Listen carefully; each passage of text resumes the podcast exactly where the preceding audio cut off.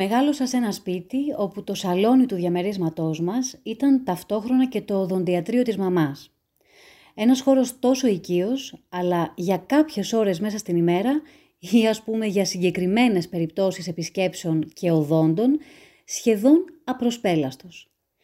Ένας μυθικός χώρος, καθότι λειτουργούσε όπως προείπα ως οδοντιατρίο, όπου κυριαρχούσε η μεγάλη άσπρη καρέκλα του ασθενούς και η γωνιακή ενσωματωμένη οδοντιατρική έδρα και εργαλειοθήκη, ως χώρος αναμονής των πελατών, αλλά και ως σαλόνι της οικογένειας, με προεξάρχον έπιπλο για μένα το εμβληματικό στερεοφωνικό dual.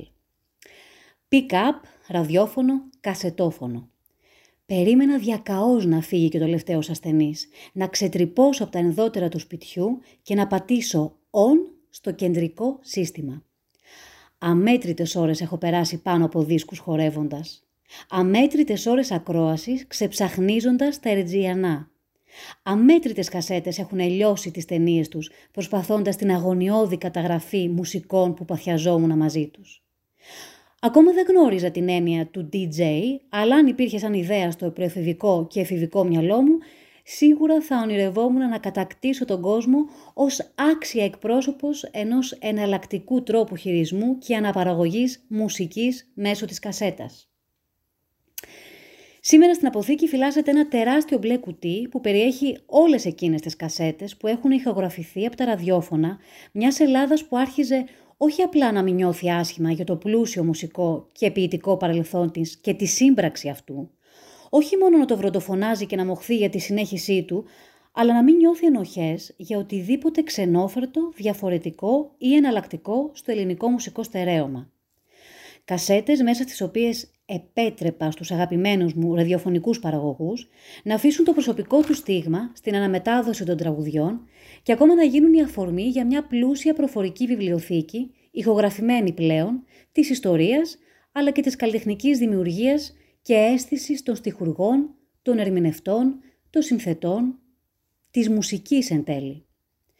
Κασέτες που ηχογράφησα με προσήλωση, κλείνοντας μέσα τους τα όνειρά μου, τα ταξίδια του νου μου, τις φαντασιώσεις του μέλλοντός μου, τους πόθους, τους φόβους και τα πάθη της εφηβείας μου. Κασέτες τις οποίες φιλοτέχνησα με μεράκι τα οπιστόφυλλα της θήκης τους, με πάμπολα χρώματα στα γράμματα, σχέδια στα ενδιάμεσα κενά και ημερομηνίες, αλλά και το ορθογώνιο παραλληλόγραμμο πεδίο για τον κυρίως τίτλο στη θεματική τους, τις οποίες το ρεπερτόριο τις περισσότερες φορές, αν όχι όλες, ήταν εναλλασσόμενο. Ξένο ελληνικό, pop έντεχνο, δίσκο λαϊκό, ρεμπέτικο, heavy metal κτλ. Κασέτες που αφιέρωνα στους φίλους μου και κασέτες που ακούγαμε στο κασετόφωνο του αυτοκινήτου στις εκδρομές μας.